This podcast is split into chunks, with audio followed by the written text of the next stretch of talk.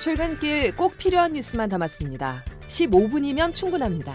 씨비에스 김덕기의 아침 뉴스가 전해드리는 뉴스 쏙쏙.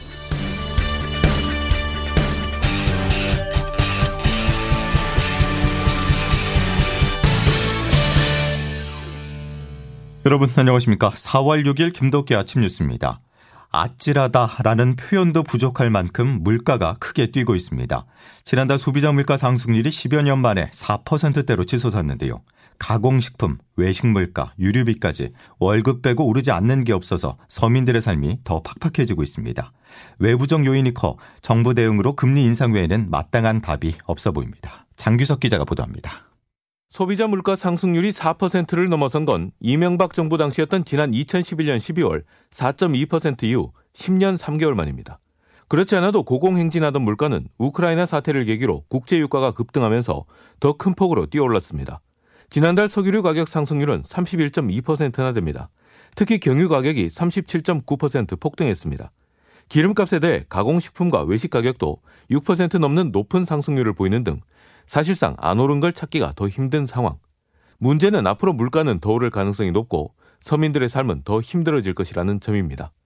또 원자재값 상승으로 생산까지 위축되면 최악의 경우 고물가와 경기 침체가 동반하는 스태그플레이션이 올 수도 있어 정부는 바짝 긴장하고 있습니다.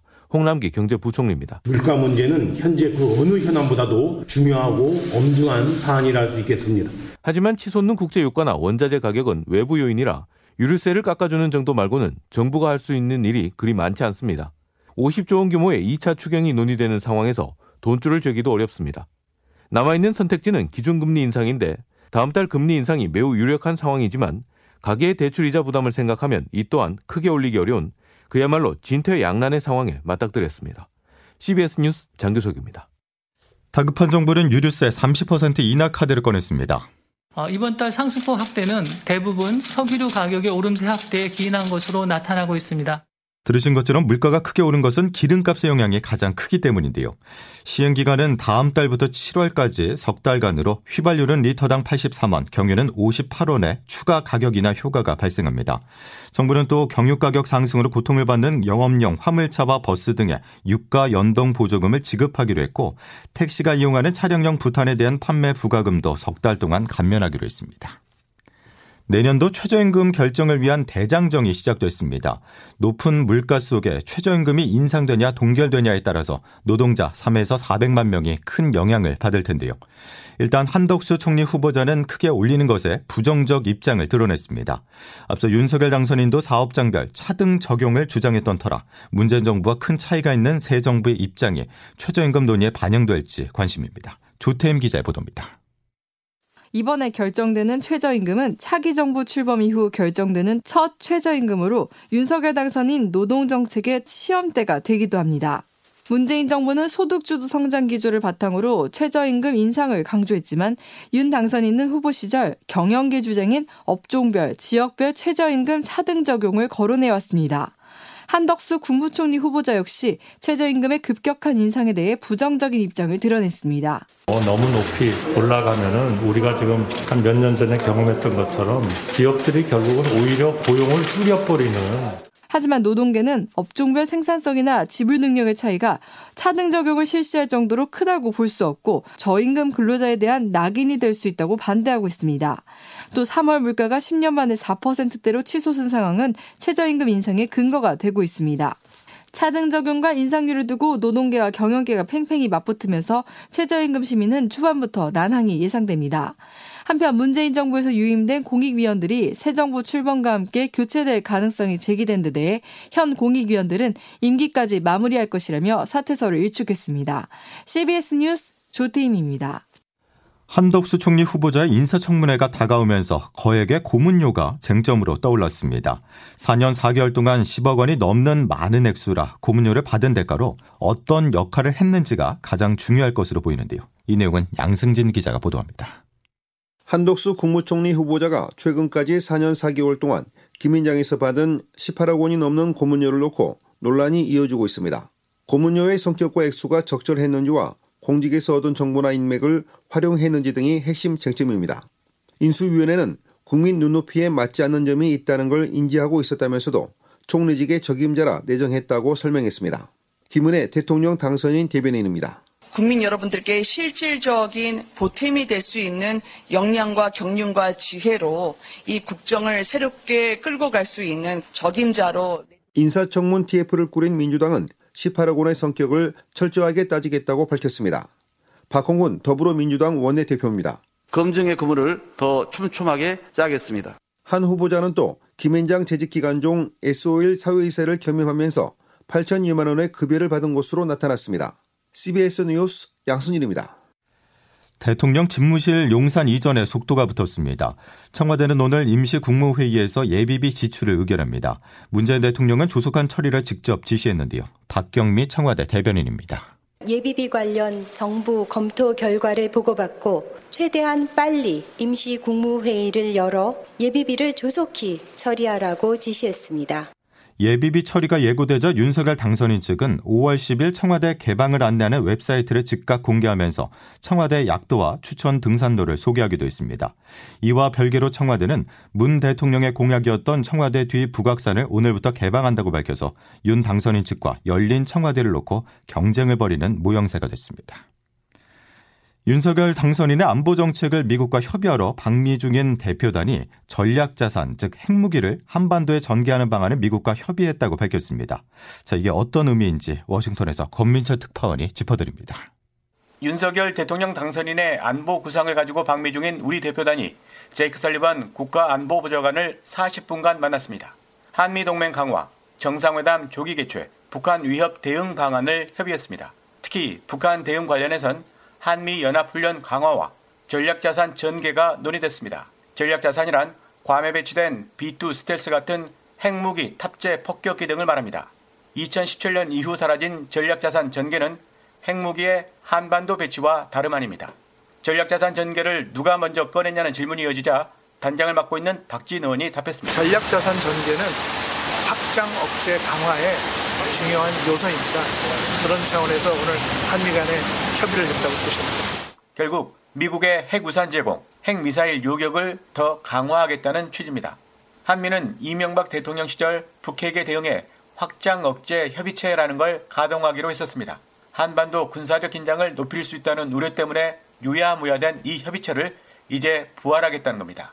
칠십 년대 남한에 배치된 미국 핵무기에 대응해 핵개발에 나섰던 북한의 반응이 따라서 주목됩니다. 워싱턴에서 씨비에스 뉴스 권민철입니다. 코로나십구 소식으로 넘어가겠습니다. 신규 확진자 수 하락세가 갈수록 확연해지고 있습니다. 감염 재생산 지수도 십일 주 만에 일 아래로 내려갔는데요. 정부는 지난주부터 위중증 환자와 사망자도 정점이 지났다고 보고 확진자의 격리기간 단축까지 검토하고 있습니다. 자, 그렇다면 대응 일선에 서 있는 의료 현장에서는 지금의 상황을 어떻게 보고 있을까요? 정부와 같은 입장일지 김재환 기자가 취재했습니다. 정부는 이번 주 들어 사망자와 위중증 환자 수가 늘어나고 있지 않다며 정점을 지났을 가능성도 언급하고 있습니다. 이상원 중앙방역대책본부 역학조사 분석단장입니다. 지금 사망자 수도 조금씩 감소해서 이미 감소의 영역으로 들었지만은 이번 주까지를 어떤 정점 구간으로 보고 그 이후에는 더 크게 감소할 수 있다고 판단하고 있습니다. 사망자도 지난주 수요일 사백삼십이 명으로 역대 두 번째를 기록한 뒤 엿새 연속 감소해 어제는 이백구 명까지 떨어졌습니다. 이에 정부는 확진자 격리 기간을 칠 일에서 오 일로 단축까지 검토하며 일상 회복 준비를 서두르고 있습니다. 하지만 방역 전문가들은 통계에 집계되지 않는 환자와 사망자도 있어 안심하기는 이르단 입장입니다. 김우주 고려대 감염내과 교수입니다. 일찍 퇴원시켜가지고 뭐 일, 이 주 골고루 하다 돌아가시면 그게 사망 집계에 안 들어가니까 과소 집계를 하는 거죠. 네. 격리 기간을 더 줄이는 것도 현재로선 과학적 근거도 없고 바이러스가 계속 나오는데도 생활하게 돼 유행을 더 키울 수 있다는 지적도 나옵니다. 씨비에스 뉴스 김잔입니다. 중국에서 한국산 의류를 코로나십구 감염원으로 특정하고 있다는 내용 어제 전해드렸었는데요. 우리 대사관이 중국의 우려의 뜻을 전했습니다. 설사 의류에 바이러스가 묻어 있다 해도 한국에서 중국까지 배를 통해서 이동을 하고 통관 절차를 밟는 게 최소 이 주라는 점을 감안한다면 중국이 얼마나 억지 주장을 펴고 있는지 알 수 있는데요. 반면 중국 정부는 코로나 대응을 비판하는 중국 국민의 목소리는 철저하게 통제하고 있습니다. 국제부 장성주 기자입니다. 중국이 한국 제품 전반에 검역을 강화하고 있습니다. 일부 지자체는 한국산 제품을 사지 말라고 권고하는가 하면 한국산 의류를 불태우기도 했습니다. 방역당국은 베이징의 한 한국산 수입품 취급 상가에서 시료를 채취해가며 상가 전체를 일시 폐쇄한 것으로 알려졌습니다. 글로벌 타임스 등 중국의 관영 언론들도 최근 확산 원인이 한국에서 수입된 의료와 관련 있는 것으로 보인다면서 분위기를 몰고 있습니다. 이에 따라 주중 베이징 대사관은 한국 제품을 특정해 검역을 실시한 것에 우려를 제기하고 편견이나 오해가 발생해선 안 된다는 점을 중국 정부에 분명히 했습니다. 한편 개인 에스엔에스를 통해 코로나십구 상황을 조심해야 한다고 말한 랴오닝 방송의 뉴스 앵커가 부적절한 발언을 했다는 이유로 면직됐습니다. 어제 신규 확진자가 만 육천사백십이 명으로 사상 최다치를 기록한 중국이 언론과 에스엔에스 통제를 강화하고 있다는 비판이 나옵니다. 씨비에스 뉴스 장성주입니다. 젤렌스키 우크라이나 대통령이 유엔 연설에서 러시아군을 이슬람국과 아이에스에 비유하며 국제사회의 단호한 대응을 촉구했습니다. 정영철 기자의 보도입니다. 젤렌스키 우크라이나 대통령이 유엔 안전보장이사회에 처음으로 화상연설을 통해 모습을 드러냈습니다.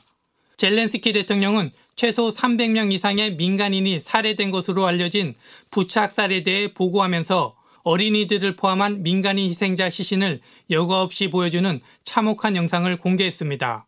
젤렌스키 대통령은 러시아군은 재미삼아 아무나 죽이고 온 가족을 몰살했으며 시신을 불태우려 했다고 성토했습니다. 그러면서 러시아를 유엔 안보리에서 퇴출해야 한다고 강하게 주장했습니다.